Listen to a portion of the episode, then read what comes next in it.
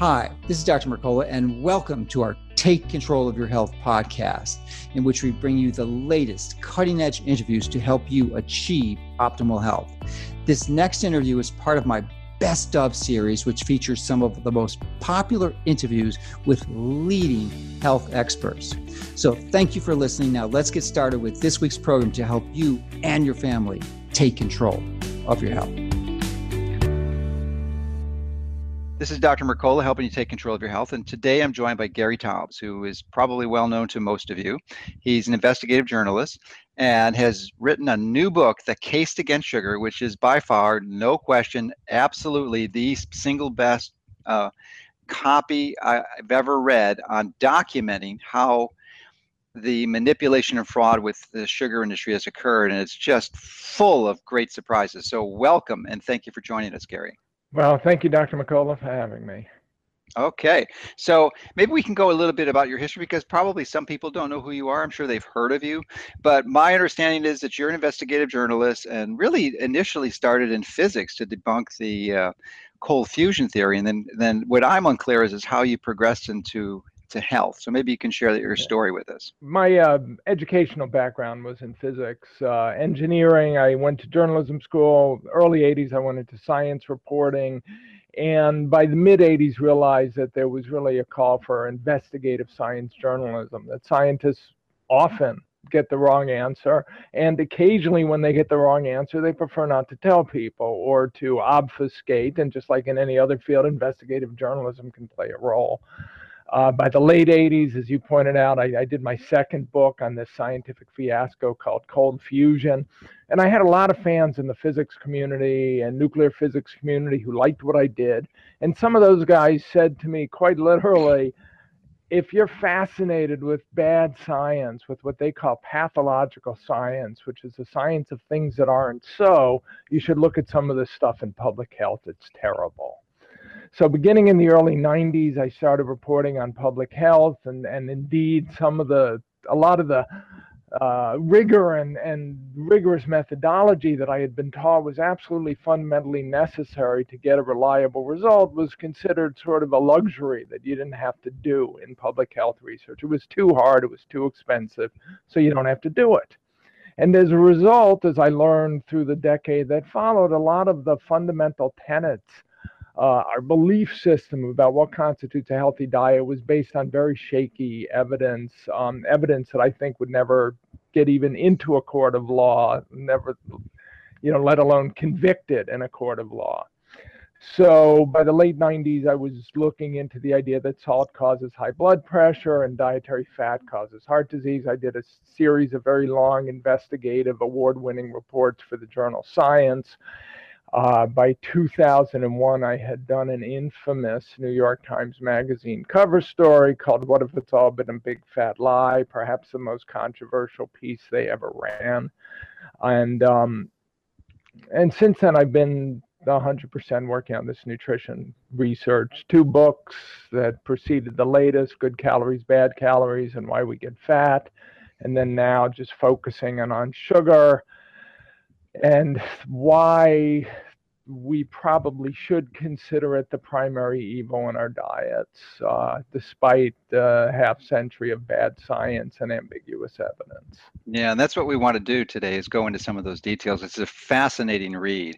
Uh, so many great points. I, I definitely want to focus on uh, today. So uh, you make a, a pretty strong argument that is the sugar, excess sugar, is a fundamental cause of diabetes, obesity, and pretty much all chronic degenerative diseases, including Alzheimer's and and uh, Parkinson's.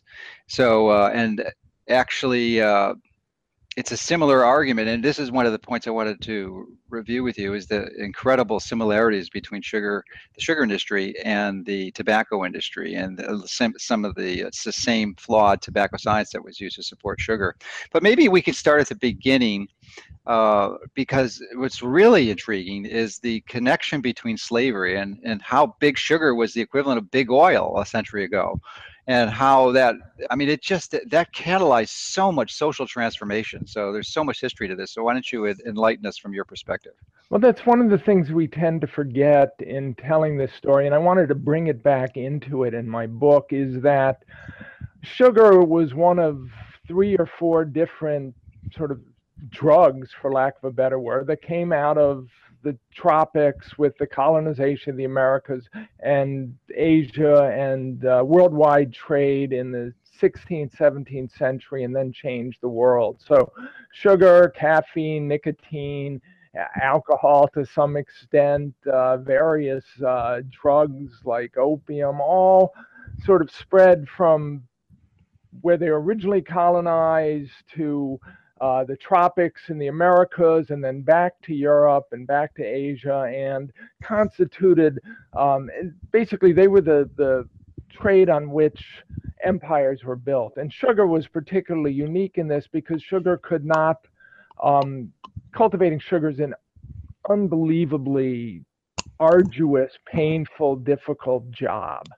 And as such, you couldn't really pay anyone enough to do it. And you couldn't find populations that were poor enough to do it naturally. So instead, what happened, beginning actually with the sugar trade in the Mediterranean, when it was controlled mostly by Middle Eastern populations, um, they started using slaves to cultivate sugar. And when we started cultivating sugar in the in the Americas, and sugar came over on Columbus's second voyage, and was then first cultivated in Brazil by uh, taken there by Columbus's pilot Pinzon.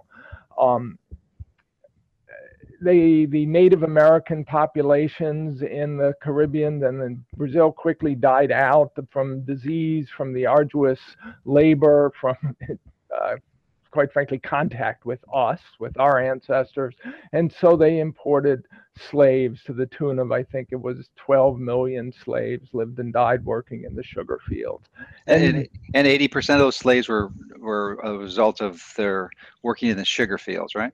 Yes. Sugar. And you know, by 1830s, the emancipation movement beginning in the UK had finally um, put an end to the slave trade. It wasn't obviously until the 1860s and the Civil War that the use of slaves in, in the United States uh, ended. But this really shaped the culture, and it told you something about, to me, it said something about the context, what we were willing to live with for our sugar fixes. I mean, put quite simply, we were willing to, you know, enslave millions and millions of people um, simply so that we could get sugar shipped into Europe, sugar shipped up to the Americas. There was this triangular slave trade that sent sugar north to uh, refineries. And matter of fact, New York City, much of the wealth in New York City in the 18th century came from sugar refineries, and many of the wealthiest uh, families were originally sugar refiners. And then uh, sugar and uh,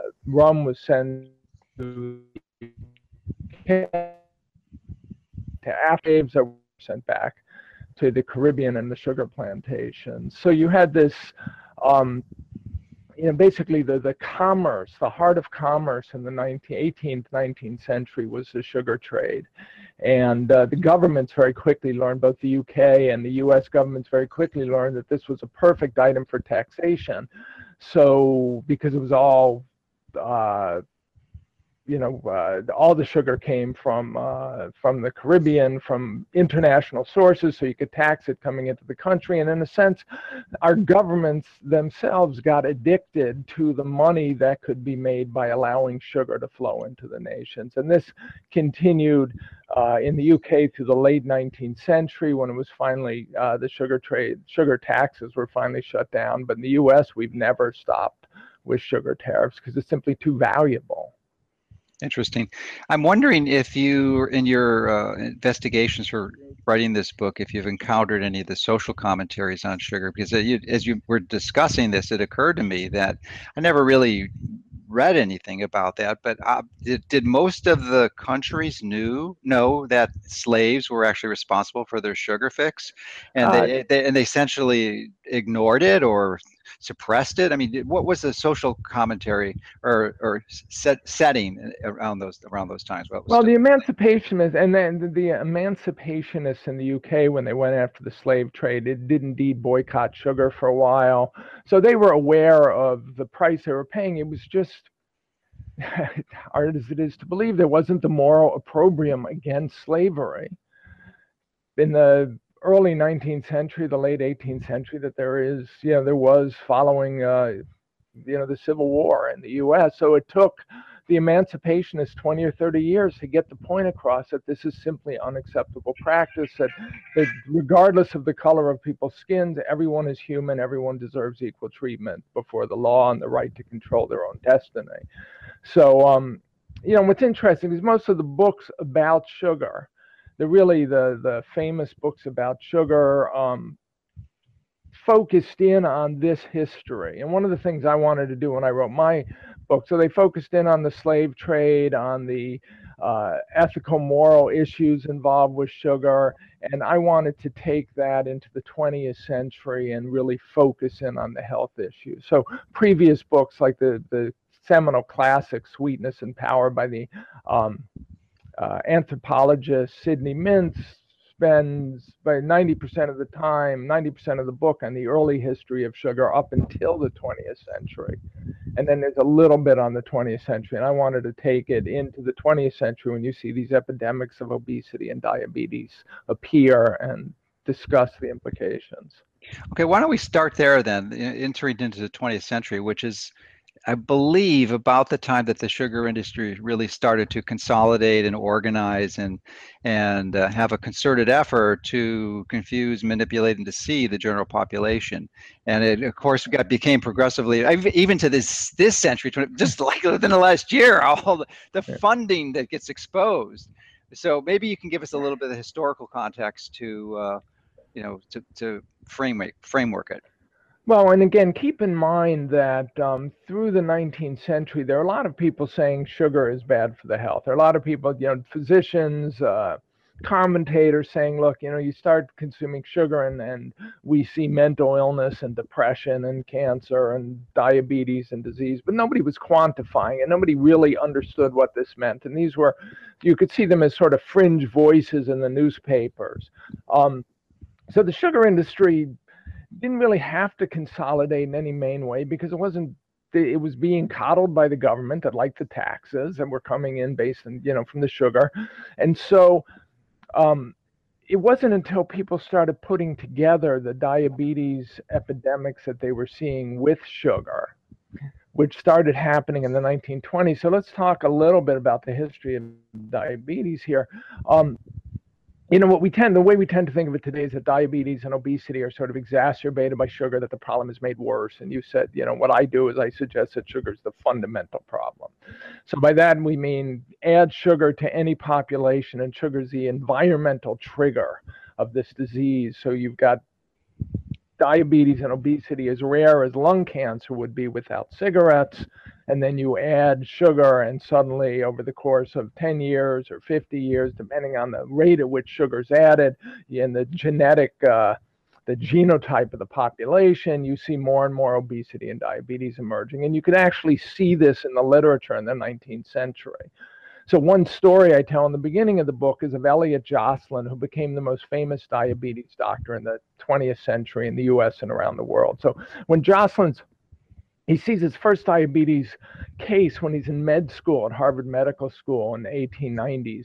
And then in 1898, with another physician named Reginald Fitz, a pathologist at Harvard, he goes back through hundreds of volumes of handwritten records of the Massachusetts General Hospital, the primary hospital in Boston that you know came into existence in 1824. So he looks at the patient records of every single patient at this hospital from 1824 to 1898, 48,000 records, and he comes up with 172 cases of diabetes total. And in fact, from 1824 through 1850, most years there were zero cases of diabetes. So here's a disease in which the, the sequelae include kidney failure, amputation, gangrene, blindness, rotting teeth, um, eventually uh, death.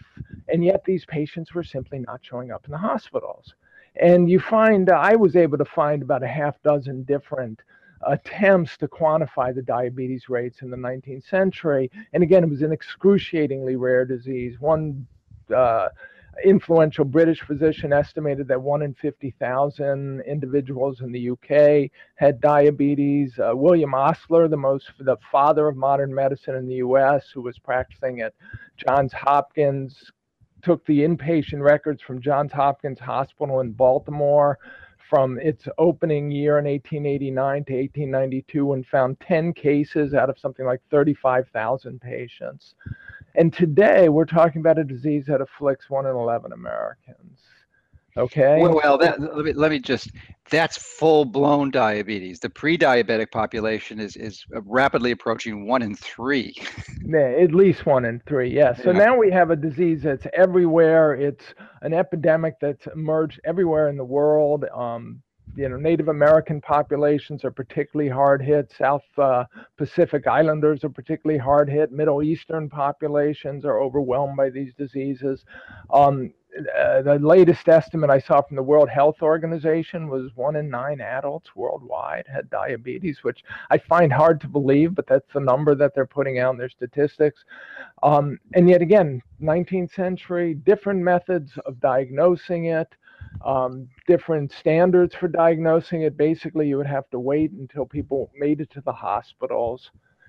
And the point is they weren't getting to the hospitals. They, maybe there was something different about how hospitals worked in the 19th century that I couldn't identify. But you're looking at inpatient records in the hospitals of around one in three or 4,000. And VA hospitals in the United States today, uh, roughly 25%, maybe 40% of vets in the VA hospitals are diabetics versus again one or one in three or four thousand in Boston and you know the, the 19th century. So something dramatic has happened, and that's what you know I say sugar. And when and when people really started putting this together in the 1920s, beginning with uh, the the New York Health Commissioner, a fellow named Haven Emerson, who pointed out that. Uh, in some of the statistics he had, there were 1,500%, 15 fold increases in diabetes rates in American cities since the Civil War, 400 percent increase is fourfold from 1900 to 1924. And, and he said, you know, look, obviously the clear suspect is sugar. And in this sense, I don't actually blame the industry as much as I blame the scientific and medical community for what happened next. Um, these people were clueless about how to do good science and they were clueless about critical skeptical thinking. I mean, I hate to speak poorly of them, but I guess I've done this my whole career. and as a result, um, you know, what you have is so type 2 diabetes, which is a disease that the, the by far the largest, know, most prevalent form of the disease. It's about 95% of cases. It uh, associates with overweight and obesity. So these physicians studying and nutritionists who are interested in this issue of what causes diabetes said, well, look, clearly obesity must cause it because this disease associates with obesity and obesity is caused by eating too much and exercising too little, and that's all we have to know. And therefore, sugar isn't any different than any other carbohydrate, any other calorie. We know in Japan they eat a lot of carbs, they don't have diabetes, and therefore we're not going to blame sugar. And this became the conventional thing in the sugar industry. Even even today. Yes, the energy balance theory. Almost, it's the energy balance theory. We've probably talked about it before, you and I. And it's in the book I refer to it as the gift that keeps on giving. Mm-hmm. Because once the obesity researchers decided that obesity is caused merely by taking in more energy than we expend, and therefore all calories are equivalent. That became the defense of the sugar industry. In the beginning in the 1920s, you could find the sugar industry formed something called the Sugar Association. They put advertisements in newspapers pushing sugar consumption when physicians and researchers are really beginning to get sort of suspicious about sugar and diabetes and they say look it's not fattening. It's got it's low calorie. A teaspoon of sugar is only 16 calories. That's less than you know five teaspoons is less than a calories and fewer calories in an apple. Therefore you know enjoy your sugar. It's all about calories. And um, then they would advertise it based on this sort of very uh, substandard science at the time as being benefit, giving you more energy, which it does do in the short term, and being good for colds in your immune system in the winter, and being good to cool you down in lemonade in the summer, and a whole series of ads. So they just they took the bad science, a sort of nonsensical, naive concept that the obesity and nutrition researchers had come up with that obesity is just an energy balance issue and they ran with it and they continued running through it. And as you point out you know recently last year the new york times reported that uh, coca-cola had funded something called the global energy balance network and this was researchers who were going to point out that you know you don't get fat or diabetic because of how much coke you drink. You get fat or diabetic because you're consuming more calories than you expend and therefore you should expend more and exercise that was just sort of in a nutshell with the Global Energy Balance Network. And when once Coke pointed it out, um, uh, once excuse me, once the New York Times pointed out, uh, Coca-Cola immediately realized that this was a bad public relations move and pulled back, and the, the universities gave back the funding. And but they're still trying, and that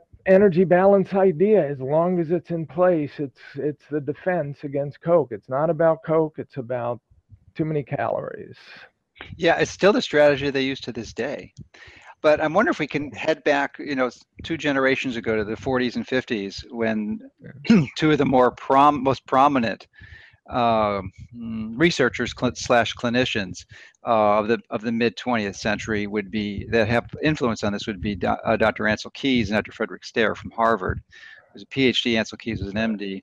Now, Keys, as many people as aware, is responsible for the low, essentially catalyzing the adoption of the low-fat diet, which killed literally probably hundreds of millions of people in the U.S. prematurely. Uh, but what most people, do, eh, but he's actually idolized in the in the plant-based community and the vegans, and the, you know they they think he's a great great guy, uh, and he very well may have been because you know he promoted some good things like Mediterranean diet, which clearly has lots of benefits. But what they are unaware, and I want you to expand on this point, is that he his primary source of funding, almost his exclusive source of funding, was the sugar industry. And how could you possibly impartial, be impartial if that's your primary funder? Well, this is what. Um, so again, the sugar industry, as I said, in 1928 or so, they found the Sugar Association, and the idea is to actually um, well, we won't get in. Let's just say that the Supreme Court put them out of business in the 1930s as a, in their antitrust measures. But then, as the World War II started, an interesting phenomenon happened. So, first of all, the, the U.S. government, the armed forces realized that some large proportion of the prospective troops are malnourished, and particularly they have terrible teeth, and they're not going to be able to be drafted into the military as we need it. And during wartime, uh, invariably during wartime, large uh, sugar um, sources of sugar are shut down. In this case, South Pacific Island growers, Philippine sugar growers were clearly going to be lost to um, to the, the sugar trade. The, the European sugar beet industry is going to be lost to the sugar trade, and so they they know that they're going to have to institute sugar rationing. And in order to do this, they start preparing for it by telling Americans finally how bad sugar is for them. And there's a series of government reports and American Heart Association reports and American Medical Association, you know, chimes in and says, look, you don't need to eat sugar. Sugar's making you unhealthy. It's it's it's the, the worst thing for you. So it's going to be a good thing when we go into sugar rationing. And the sugar industry is a little bit terrified about this. First, because they don't want to see people's sugar habits change. And second, because they know from history that post war, there's going to be a glut of sugar on the market. And this is going to be as bad as the absence of sugar during the war. So they want to make sure that they come out of the war with people eating as much sugar as they can force. And again, this is you know, I whether it's vino or as bad as the tobacco industry, I don't know. I mean, it's just business as usual for the sugar industry. So they again they institute this sugar association. One of the things they're going to do is fund research. This is 1942 to demonstrate that sugar is good for you and, and also to look for other uses of sugar because they realize if they come out of the war and people aren't eating as much sugar they've got accustomed to low sugar diets therefore they maybe we can figure out different ways to use sugar like in paint for instance or other chemicals. So they fund major research projects at the biggest universities in the country and some of the most influential researchers working in that day. So Harvard had just formed a nutrition department under this young nutritionist named Fred Stare, and the sugar industry became one of their primary sources of funding from the get-go. Ancel Keys at the University of Minnesota was in the process of launching one of the most famous nutrition experiments ever, his human starvation experiment, in which he semi-starved conscientious objectors to understand what the the U.S. troops would be confronting when they finally liberated Europe and came upon, you know, one half-starved population after the other. That starvation study was funded by the was in, at least in part funded by the sugar industry. And the sugar industry would bring Stare and Keys to New York for press conferences to discuss this. And again, one of the you know the things we have to remember we tend to judge these people based on our moral standards of today but in the 1940s this was what business was and what academia was. So even you know the idea was you form nutrition research departments to create nutritionists who could then go work for industry. And industry would help you fund this and industry would benefit because industry was a good thing wasn't until the late 1960s and the rise of Ralph Nader that the, the industry influence in academic research was seen as this pernicious involvement. So beginning in the 1940s, we have the sugar industry funding Fred Stare at Harvard and Ancel Keys in Minnesota. And perhaps coincidentally, perhaps not, they became two of the most influential nutritionists in the country. As you put out, uh, Keys by pushing the low fat dogma and vehemently arguing that the anti-sugar research was wrong or the anti-sugar interpretations were wrong. And in the 1960s, it was a British researcher, a British nutritionist named John Yudkin, who was going after sugar with all the fervor and I think far better science than Keys was going after fat. And the assumption was if Yudkin was right, Keys was wrong, which is a pretty good assumption. And so Keys went after Yudkin, and Keys was not that nice of a guy. He might, I mean, it's his reputation, even from the people who knew him. He's the kind of person that, you know, scientists say he doesn't suffer fools gladly, but often that's just a synonym for, you know, uh, I can't use that word. Um, well, you know, inter- interestingly, he lived to be 102 years old, I think. He did. Uh, he did live to be, and and to his credit, there was another his sort of chief anti-fat uh, assistant and anti-fat advocate was a Chicago uh, a cardiologist named Jeremiah Stamler, and mm-hmm. Northwestern yeah. is still alive and probably pushing 100 today. Wow. Um, you know, but again, is that because they avoided fat? Actually, in the 60s, when Time magazine put Ancel Keys on the cover, they, um, as the face of nutrition in America, they described his diet. And they said he and his wife, Margaret, don't eat roast meats, you know, like roast beef, pork, or lamb more than three times a week. And today, most of us would think, you know, boy, if I have pork once a month or steak once a month, I'm killing myself. And here Keys was only eating it three times a week. So, you know, there's a lot of fuzzy thinking with all this diet stuff. So anyway, the, Fred Stare, let's get back to hmm? Stare. Yeah, sure. Fred Stare ran the nutrition department at Harvard. I mean, he considered it part of his business was to raise money from industry for his nutrition department. He talked about this proudly in his little memoir he wrote. Um, he raised millions from the sugar industry, from the cereal industry, and he was their man. He was the sugar industry's man. When they needed something done to combat sugar, you know, to go to Congress, talk on the radio, go on a TV show. And he was a charming, good looking guy. He was very quick witted. He was a great interview. And, you know, he was the sugar industry's man. And this was later exposed by about 1977 by Mike Jacobson at the Center for Science and the Public Interest. But for 20 years, virtually, Fred Stare and the Harvard Nutrition Department, funded in part by the sugar industry, pushed this belief that fat was the problem and sugar was harmless. And they won. They just won. When the, the Brits arguing that sugar was the problem, doing research couldn't sort of overwhelm this kind of Harvard centric line that was funded, you know, in large part by the sugar industry. And again, I think Stare believed what he was saying. I don't think he was. Yeah, as did Keys, I'm sure. And, yeah. and, it's really kind of tragic when you reflect on it because if if our country had adopted adopted what Yudkin was promoting, I mean, we literally tens of millions of lives would have been saved, or more, maybe 100 million. In the 1970s, sugar consumption actually started to come down. Mm-hmm. And it was because of this anti sugar movement. Mm-hmm. And they knew it.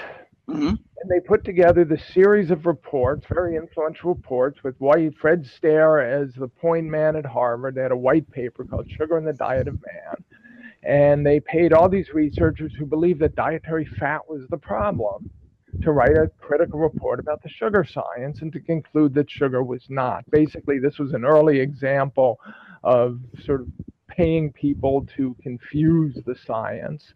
And this report was then used by a FDA committee that was judging whether sugar was generally recognized as safe. And they concluded that it generally was because generally most researchers thought fat was the problem.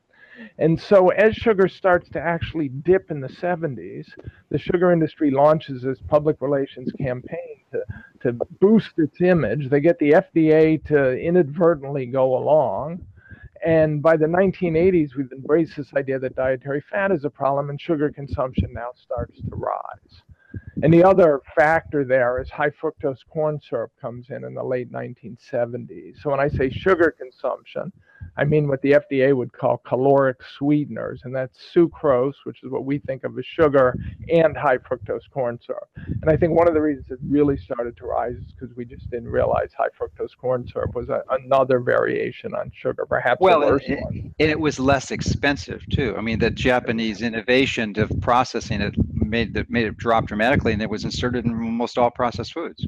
Yeah, well, also the Reagan administration instituted in the Farm Bill in 1982 a series of policies that guaranteed that high fructose corn syrup would always be cheaper than sucrose. And in the same way, by tariffing, uh, putting having tariffs on the import of sugar, basically what the Reagan administration did is it guaranteed that domestic producers of sugar would always make money.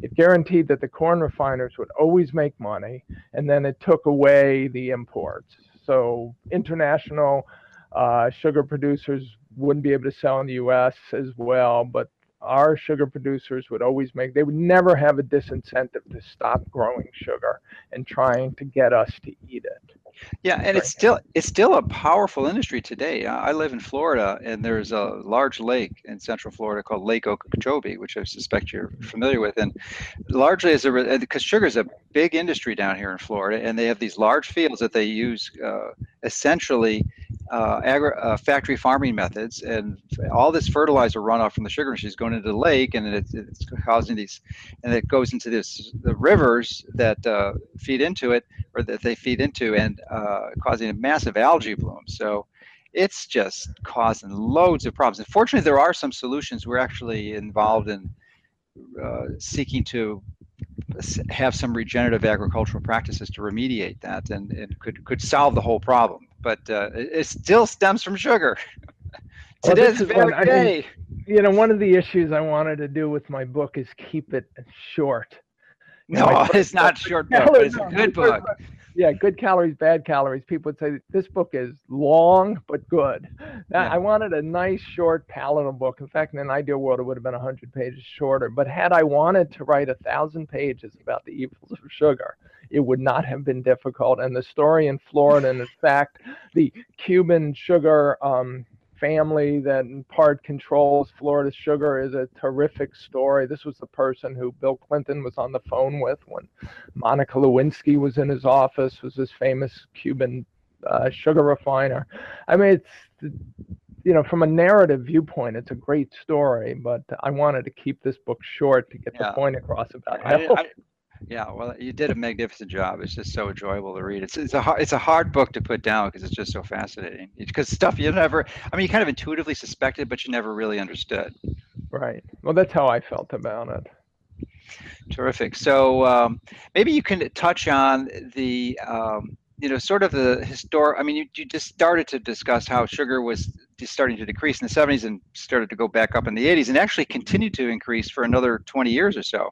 But now it started to come down. So maybe you can give us some perspective on that process, and you know, what might be responsible for that that sh- shift and transition. Transition.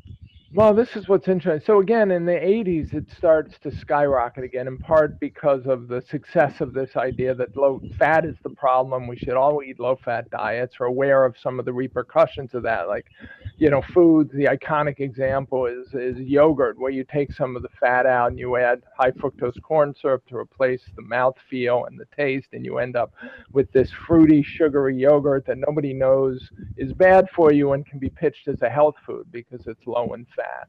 Um, it's funny, my wife, uh, we get a these meal delivery services now here in Oakland where you get the ingredients to cook your own meal and the recipe. And the one that we're getting yesterday uh, delivered a Greek dinner that was delicious, but they included zero fat French yogurt rather than full fat Greek yogurt. And I told my wife we're done with them. um, anyway, so you have this phenomenon where people take a little bit of fat out of the diet, they dump sugar back in, you in the form of high fructose corn syrup. You've got all these juices exploding, Snapple and uh, SoBe iced teas, where all the calories are coming from high fructose corn syrup, but people don't realize it's sugar. And this continues through the late 90s when suddenly we become aware, based on a couple of NIH, uh, excuse me, CDC reports, that there's an obesity epidemic. So that's first reported in 95. It a lot of press in 98. That's the first time I reported it. And suddenly, 99 sugar consumption peaks, caloric sweetener consumption peaks in 1999 2000. Um, soda consumption peaks then as well, and it's been coming down pretty steadily ever since part of what happened, I think, is we became aware that high fructose corn syrup was also sugar. Although when I first started reporting this in the early 2000s, even most researchers didn't understand that. I talked to, you know, epidemiologists at Harvard, gastroenterologists, people who were studying either fructose or high fructose corn syrup or sugar, and they didn't understand that they were all sort of roughly 50-50 combinations of the two. And um, you know, as more and more articles are hammering on obesity as a societal epidemic, and it's apparently as more and more people are obese, one of the first things you tend to give up as you start to get fatter, or at least you don't do it publicly as much as sugar. So I think pretty much what we've been seeing since then is, you know, just an awareness that this has no place in a healthy diet if you're overweight, obese, or diabetic. Um, you saw the same thing happen in the 50s as we first started getting a lot of media attention on obesity, and the nation went on a diet, which is how it was described in the media. One of the first things they do is switch from caloric sweeteners to non caloric sweeteners. And that's what drove one of the other uh, PR campaigns of the sugar industry in the 1960s was to get artificial sweeteners, particularly saccharin and cyclamate, taken off the market because they were eating up their market share. And the soda companies were just delighted. They didn't care. They were happy to switch to artificial sweeteners, which were cheaper anyway. So it was up to the sugar industry now against the soda industry to basically fund research and lobby the Food and Drug Administration to get them to understand how potentially bad cyclamates and saccharin are. And then by 71, cyclamates are banned and saccharin is tainted as a carcinogen. This is all fueled by sugar industry money going after what they saw as financial competitors. Yeah, and, and uh, they quickly adopted an alternative, aspartame, uh, which has its own pernicious history, and then subsequently sucralose, for which I wrote a book called Sweet, Sweet Deception, which Johnson & Johnson, the manufacturer of sucralose, Splenda at the time, threatened me with a $20 million lawsuit if I published the book, but uh, by a 30-page legal document they sent from the New York law firm. Wow. But I published it. So, you know, I think we've been, and I've certainly uh, proselytize about the dangers of artificial sweeteners on the site, aside from writing books. So there's regular, it's not only my exposure, but others, but clearly the soda industry has lost billions of dollars in decreased sales from artificial sweeteners. But, I, and that's a good direction. And if, if you, anyone who flies, if they're observant, they can see when they go around and ask for your drinks that, that there has been a radical decline in the number of people requesting soda. It's relatively unusual. And in my experience, it's the minority of people who are now doing that. It's usually water. Well, then, yeah, and I think it's interesting. The I think the soda industry sees clearly the sugar and beverage industry clearly sees the writing on the wall. I think their, you know, their their activities now, like this crazy global energy balance network, to me are they, they're just they're trying to delay the inevitable as long as they can. They have a fiduciary responsibility to their taxpayers, all you know, widows of FBI agents killed in you know active duty and therefore they're going to continue selling this stuff as long as they can and as much as they can but meanwhile they're diversifying badly. Um, I like to think back to the 70s and imagine the first, you know, conference room in which somebody suggested that they could sell Coca-Cola or Pepsi could sell bottled water. Like you could take tap water, put it in a bottle, and make money on it. And this guy got laughed out of the office and has been unemployed ever since. While he's watching now billions of dollars, trillions of dollars going into bottled water. But even I noticed with the Olympics, um, if you looked at the Coke commercials on the Olympics and recently, they're all about much smaller sizes. They're now drinking what look like they're they may even be eight ounce old fashioned bottles of Coke. Yeah, and, and I, I, I th- don't think it was your book, but I think Marion Nestle's recent book actually addresses that. So even though they're selling smaller amounts, they're actually making more profit because of the just the, the way the, the packaging occurs. So they actually make more money on the smaller bottles. Yeah, no, it's quite possible. So yeah. um, but it, there's a, there were a lot of changes. One of the things, again, we didn't realize is how the American diet sort of changed in shifts. Now, a lot of things happened. A lot of the things you discussed, you know, vegetable oils came in. We saw, you know, the higher refining of, of flour. So you go from relatively unrefined flour to this, you know, vitaminless, mineral deficient white flour. Um, so glycemic index is going up over the course of the century.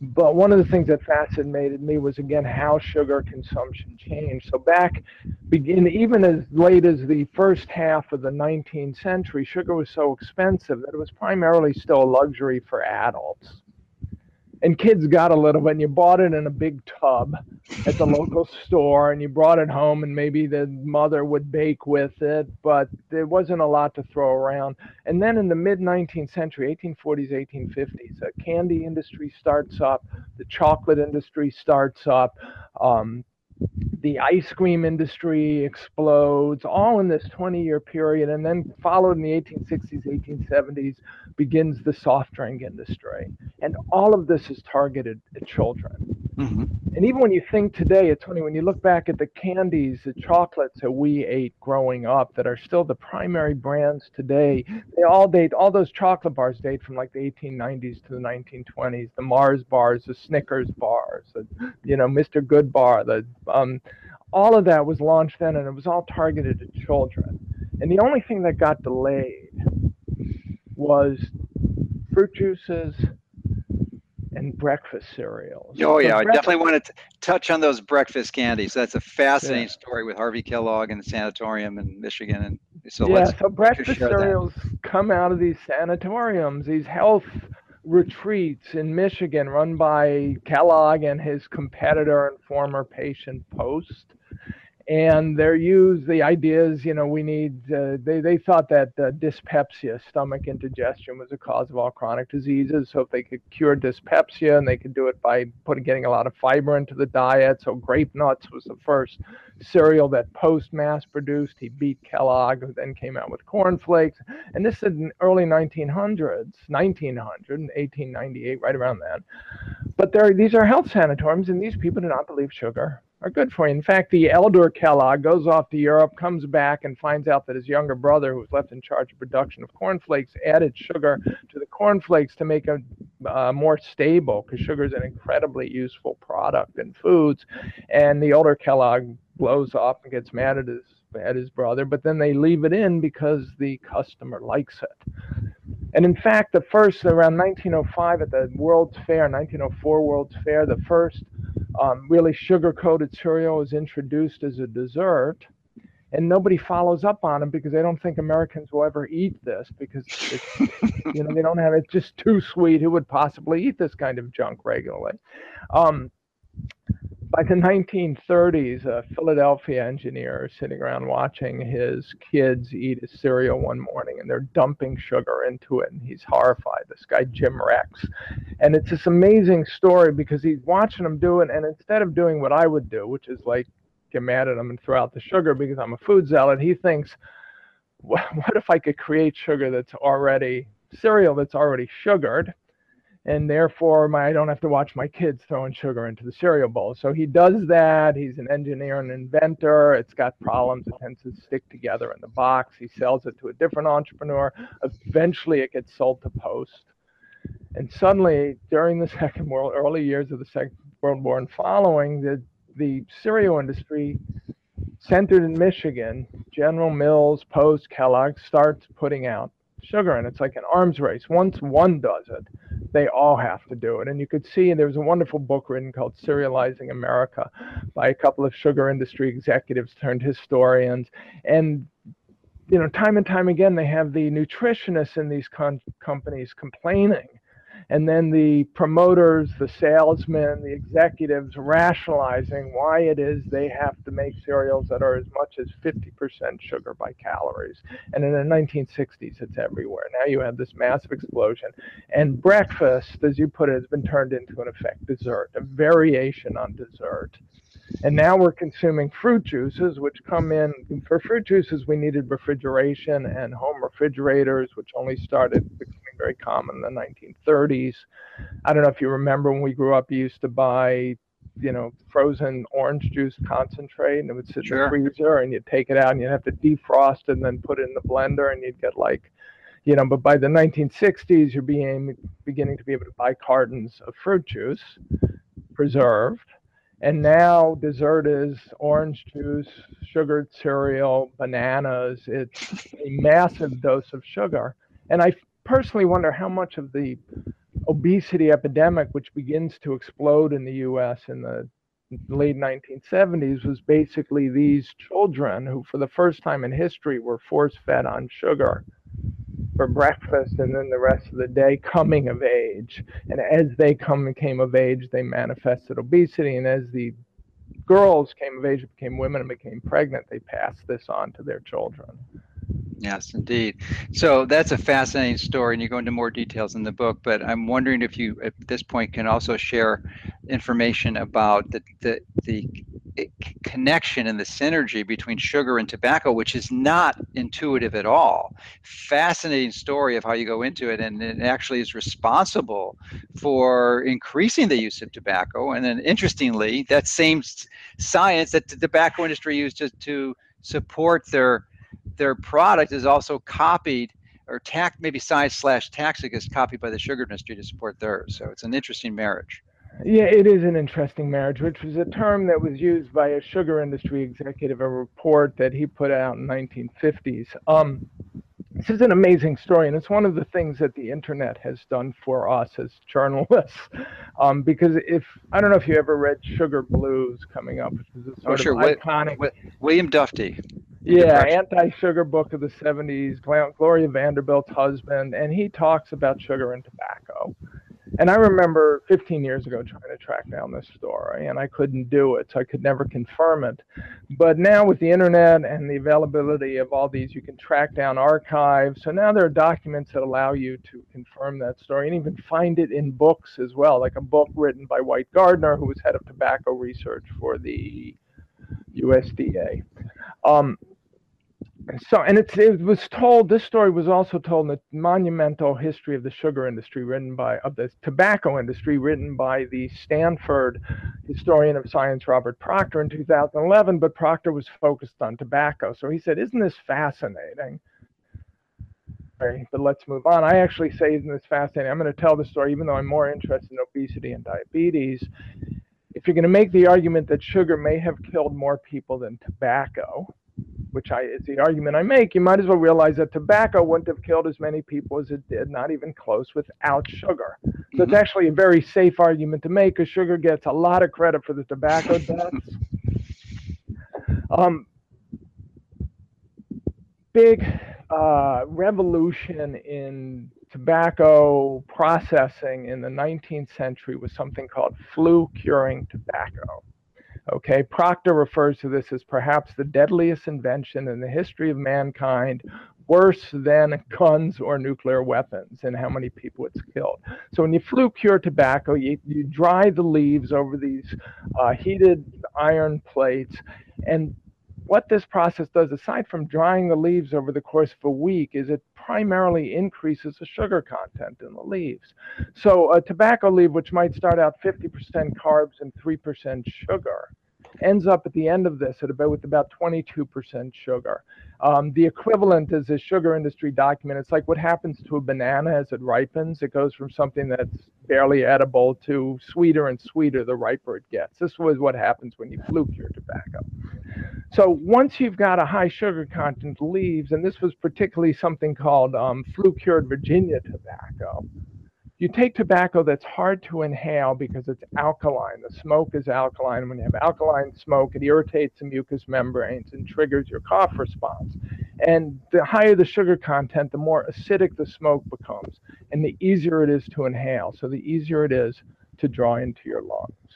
So what flue cured tobacco did is it allowed for cigarettes to be inhalable in a way that pipe tobacco or uh, cigar tobacco wasn't. And up until 1913, cigarettes were made from this flue cured Virginia tobacco and you could inhale it.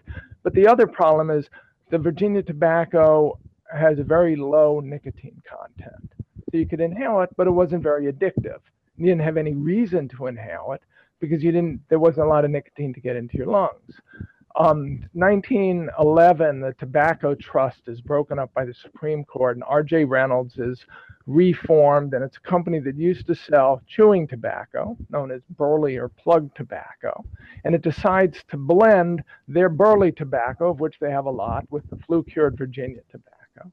And the thing about this chewing tobacco is that it was marinated this was another invention of the 19th century, and what they called a sugar sauce. So you basically take these leaves, which can soak up 50% of their weight in sugar, and you marinate them in sugar, maple syrup, licorice, spices, and you get the wonderful taste of chewing tobacco.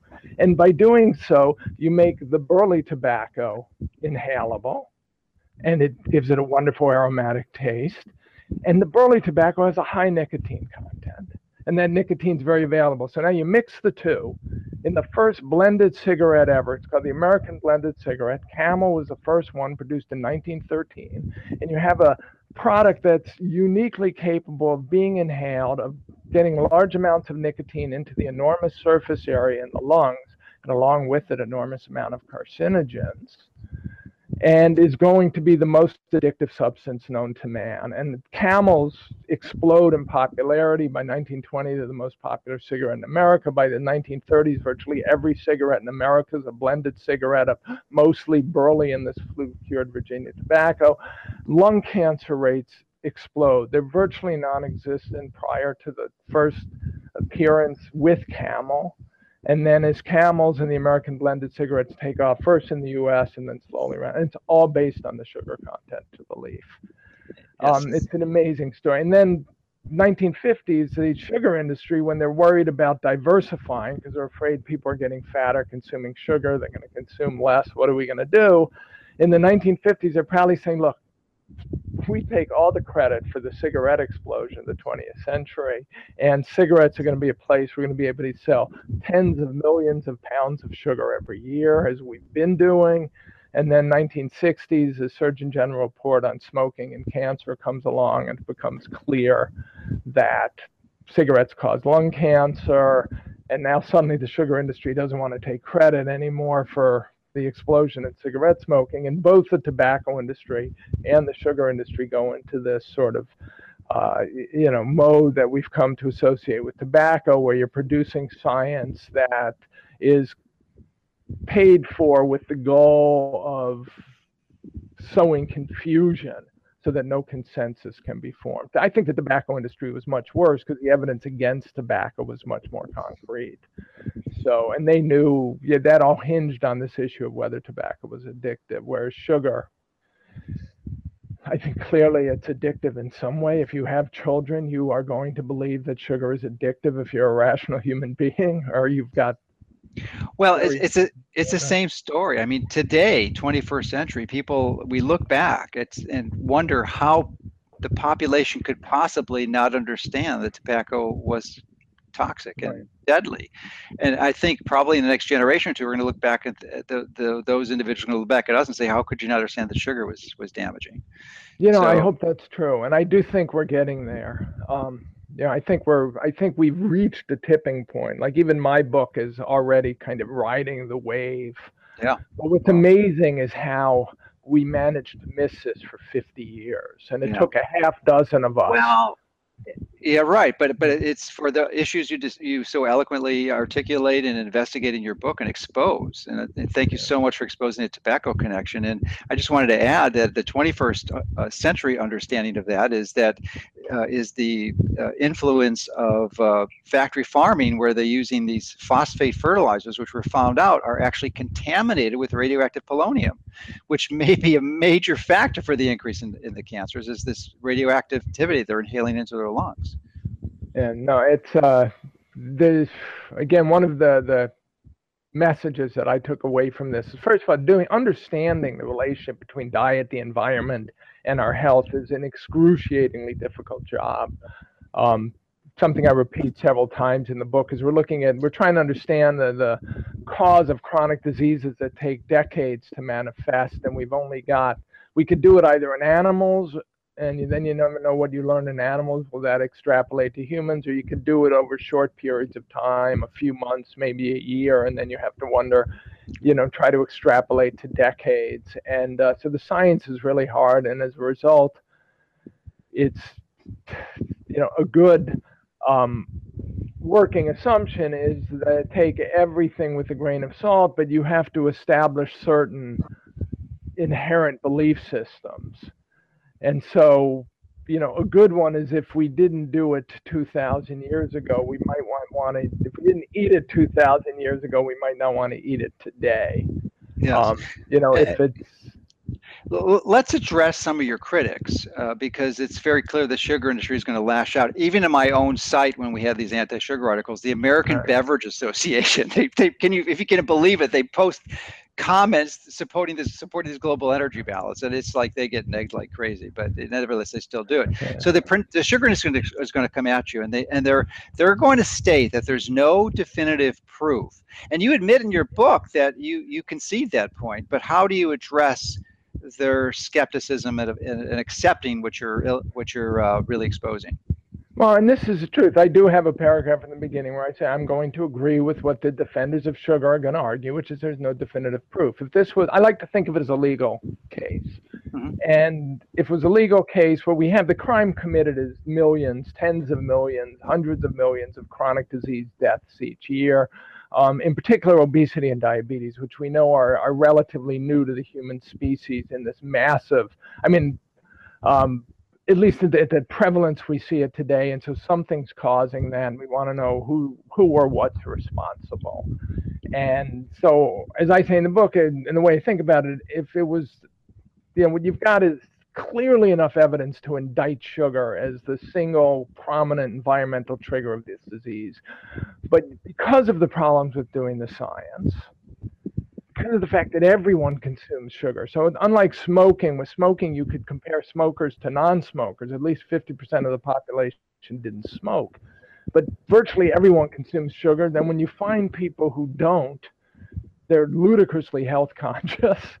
and they're different in a lot of ways from the people who do. So you just very hard to do this science. So then you have to establish what's the most likely scenario? That's the best science can ever do. What's the most likely scenario? And what I'm going to argue in the book is that sugar as the cause of these chronic diseases is so likely that regardless of what the sugar industry says about whether the proof is, am, you know, uh, unambiguous or not, which I clearly agree it's not, you can make the decision: is this something I should be consuming a lot less of, and maybe none at all? and I'm going to argue that that's a reasonable decision. It's a sound decision. Um, it's hard to imagine, and I have caveats to this too. It's hard to imagine how you are going to harm yourself by not consuming sugar. And the obvious thing to do is an experiment. So I used to be a smoker. A lot of what I, the way I think about this is informed by my history as a cigarette smoker, and it took me 20 years to quit. And the first three weeks after quitting is miserable. I mean, all you think about is not smoking, not smoking. You wake up thinking about it, you go to sleep not thinking about it. After about three weeks, something happens where it gets a little bit easier. And the next nine months, I actually had to warn my friends look, I'm going to be so cranky, so grouchy, I'm probably going to alienate you. Have patience and bear with me. And at the end of about a year, you're kind of over the worst of it, but you're still susceptible to being sucked back in. And then you get to about three years and you think, I can't imagine why I ever smoked. And I never want to smoke again. And there's no way in the world I could get sucked back in. And I think the same thing could happen with sugar. So the key is to experiment. And I think the sugar industry should be, they, they can't really argue against saying, look, just see what it's like to live without sugar. Give it a few weeks. If you make a few weeks, give it a few months. Try to get to the point where you're past the worst of the cravings, where you could walk past the bakery, smell the morning bun, and not want to walk in and eat it, or at least be able to resist walking in and eating it. Um, I think the sugar industry should also, as they point out that the evidence is uh, unambiguous, is not unambiguous, it's incumbent upon them to point out what research should be done to resolve this issue. It's not enough to say my client is innocent because there's not enough evidence to convict them. The point is there's plenty of evidence. What would it take to you know settle this issue and you could do that with uh, research randomized controlled trials these kind of studies are very expensive so again, back in the 1970s, when the sugar industry was going after the anti-sugar people, and they put together meetings and they hired scientist consultants and asked them, "What should we do?" The scientist consultants said, "This is an incredibly important issue. Do the studies necessary to settle it.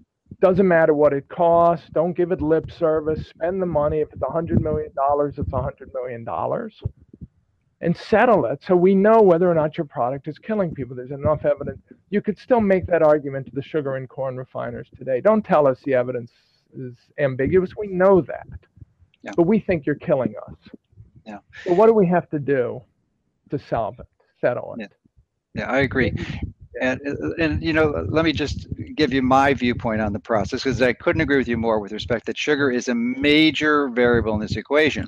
But it's not just sugar. And obviously, there's a lot of other factors. But let's just extend it slightly to refined carbohydrates. Right. And the fact that, and it's not even just other types of sugars, but it's you know could be starchy, healthy vegetables. But the fact that people right. are eating so many of these, and their glucose levels and glucagon levels are not glucagon uh, glycogen levels are so chronically elevated that they they essentially their body forgets the ability, as you well know, to burn fat.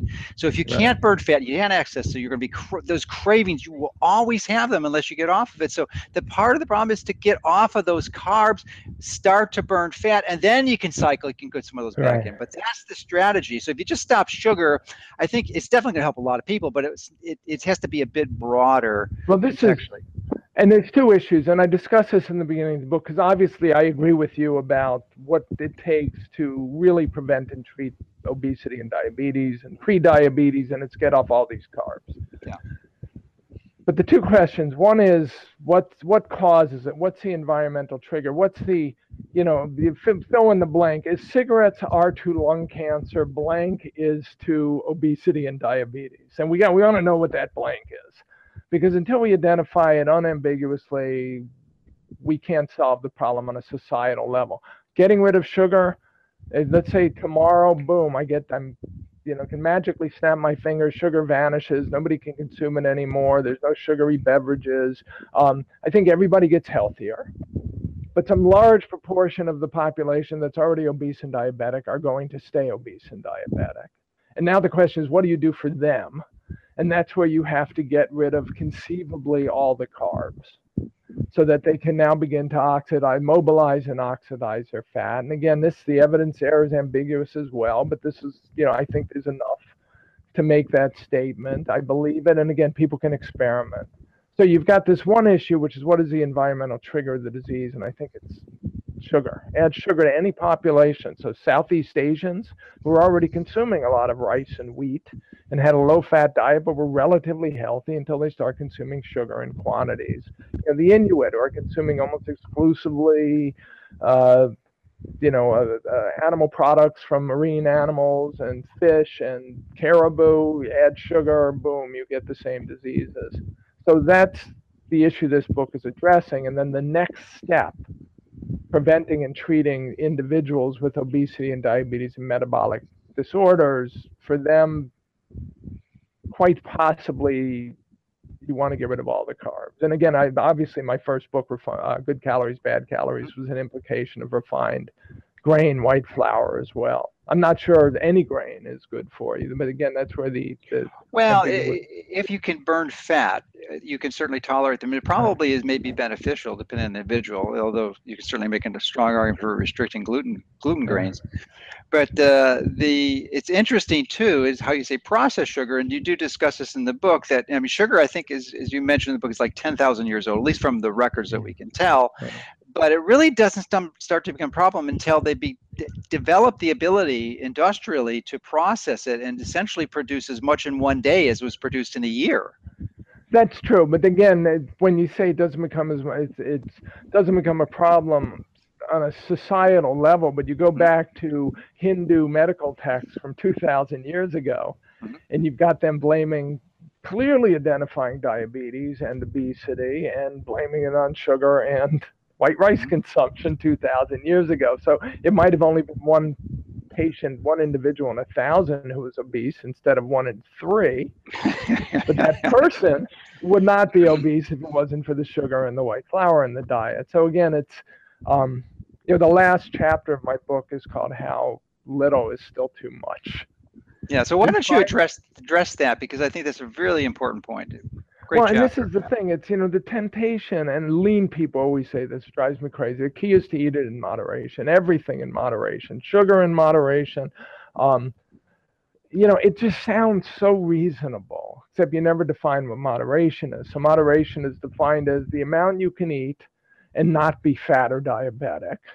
And of course, that could be zero for some people mm-hmm. because some people are clearly genetically, uh, epigenetically programmed to become yes. obese and other people not. The other issue that's not taken into effect is, you know, comes back to the smoking. Clearly, there's a level at which you could smoke cigarettes and the increased risk to lung cancer or heart disease would be trivial and not worth confronting, not worth dealing with if you really like smoking. And that's probably true of sugar as well. Then again, if you look at a societal level, there's a, maybe 70 pounds per capita of sugar availability, and you start to see this explosion in diabetes.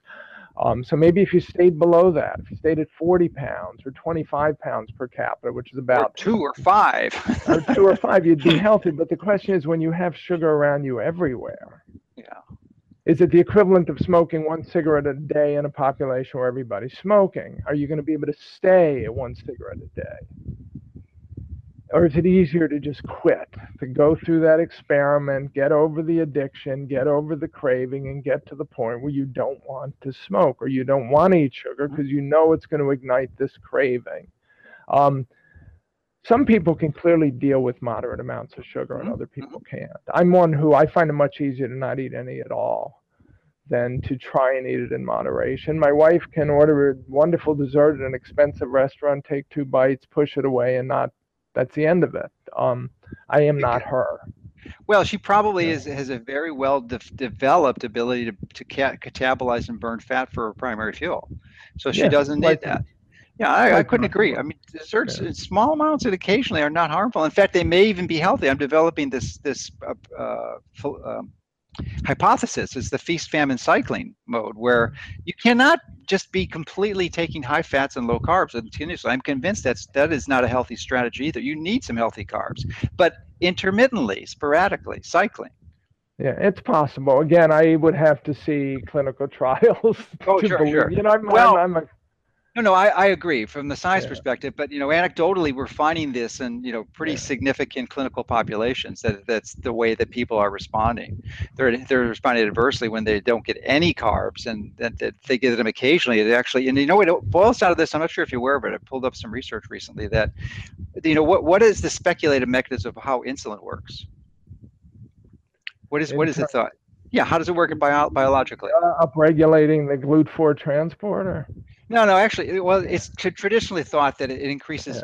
the introduction of glucose into the cell, right? Right.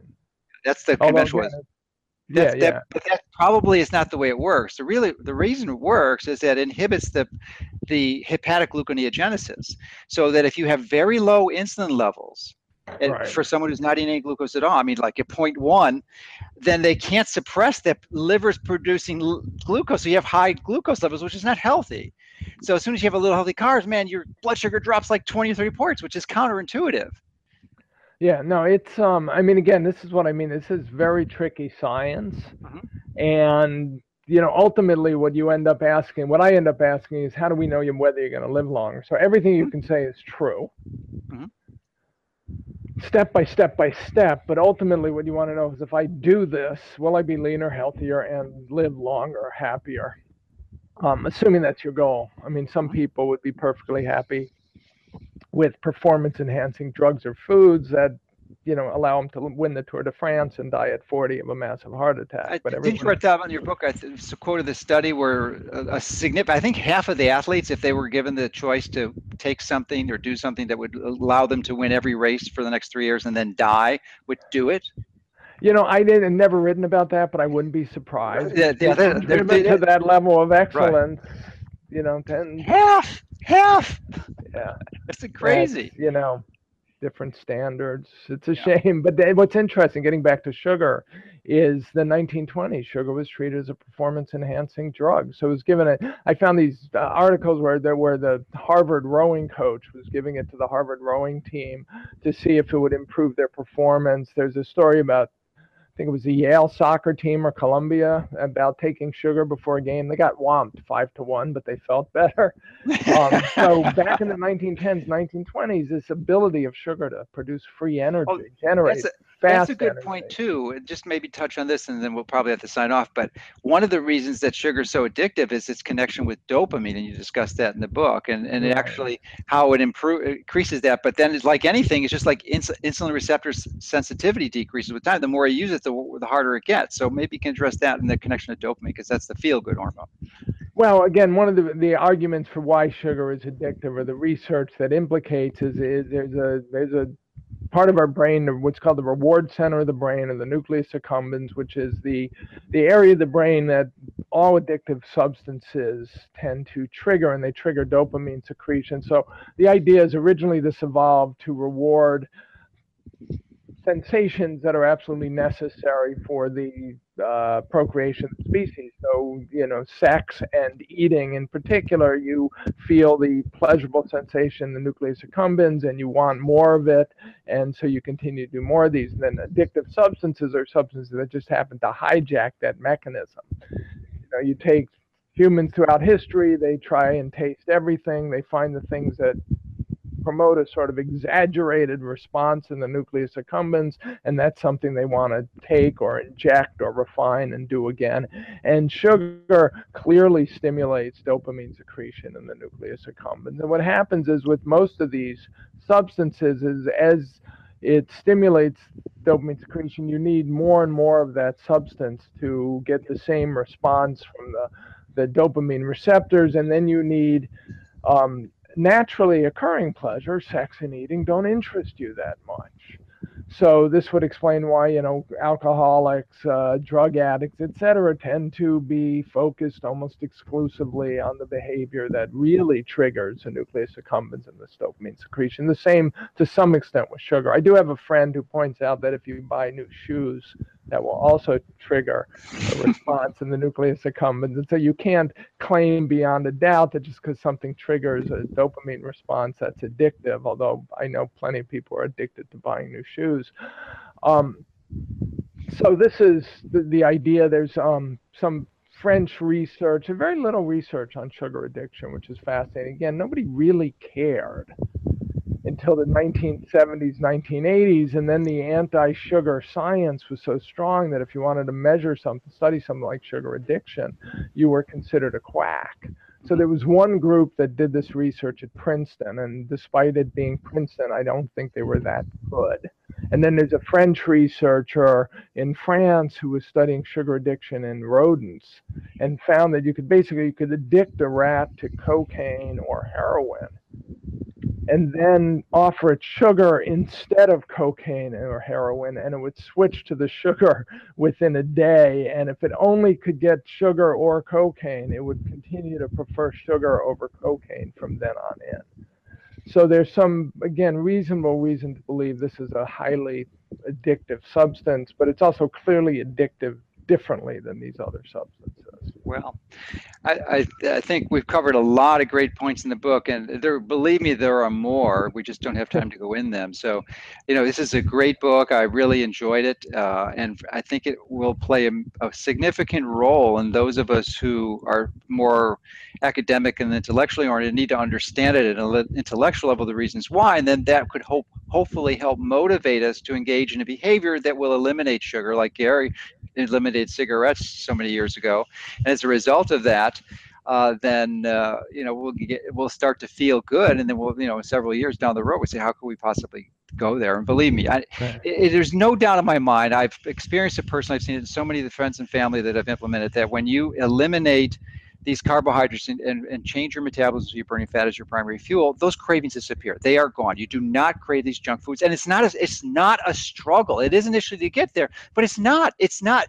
Right. It's just it's just easy as can be. And there, there's no effort involved. So it's, but you have to make the jump, and the jump is a bit of a challenge. And hopefully, Gary's book will help you. The Case Against Sugar. Get it on Amazon now. Uh, it, it is just definitely it's a good one to have in your library for the reasons that you just heard. okay. All right. Any, any, closing comments, Gary? Well, uh, to, after mine. And no, that's all. I mean, you've pretty much. Uh, encapsulated it, Dr. Mercola. I would add that even those of us who don't necessarily need an intellectual mm-hmm. uh, awareness of this, understanding how we got here, the history, mm-hmm. and arming yourself with these facts. I think, and these these you know the awareness of how we were brought to this place where in effect the, the, entire population can be seen as not, not only being addicted to this substance but having been transformed by our addiction so we're literally a different species than we were before sugar entered the diet. And I think it just it really helps helps certainly helps me to understand this from a historical perspective. Yeah, and and the reason being is that there's still a very significant portion of the population who does not accept what you've written in the book, who will right. vehemently argue, very similar to the way that those who were uh, those who argued tobacco in the 60s and 70s. Right, so, definitely. Yeah. So, but you, you've, you've you've created a great resource to help catalyze essentially the uh, uh, understanding and practical implementation of this, which is getting rid of sugar. So, thank you for doing that. It's great. Okay. Thank you for having me.